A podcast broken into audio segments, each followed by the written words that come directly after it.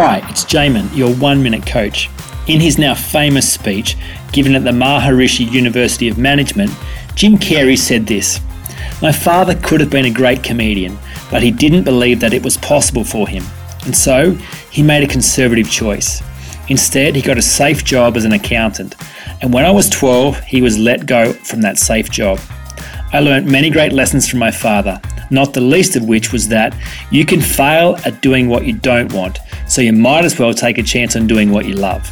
See, it turns out that playing it safe ends up not being that safe at all. In this lifetime, you will get hurt, you will try and fail, you will experience disappointment, and I promise you there will be trouble and pain. That's all guaranteed. It kind of takes the pressure off, though, hey? You may as well have a go at failing at the stuff that's in your heart to do and the things that give you life, rather than just failing at stuff everyone else says that you have to do. For more information, go to one minute oneminutecoach.com.au.